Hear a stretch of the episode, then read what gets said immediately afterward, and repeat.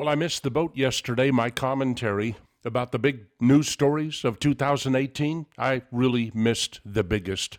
The wholesale assault by the left on every value that Americans cherish and hold dear.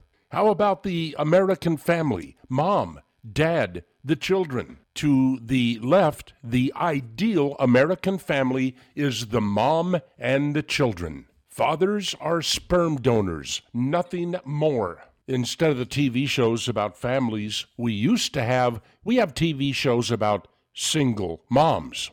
The institution of marriage, it's under attack. A TV show, what is it, Married at First Sight? You introduce a couple, they get married instantly, and off they go to make the beast with two backs. Let's see how this works. It ought to be some great television. Other shows, Pregnant at 16. Well, there's a real ratings hit.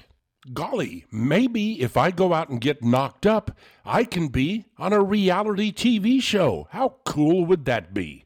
Excuse me, I said that the wrong way. Like, how cool would that like be? I'll like be famous. Santa Claus. That was a big part of American families, wasn't it? Now we have activists telling us that Santa Claus needs to be transgender or uh, just maybe gay or a woman.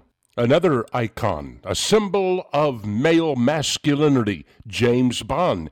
Activists are now saying that the next James Bond character needs to be transgender. And in 2019, we have to spend our days quivering in terror at the thought that we may misgender somebody. Happy New Year from Naples, Solomon Brothers Studios, Neal Boortz.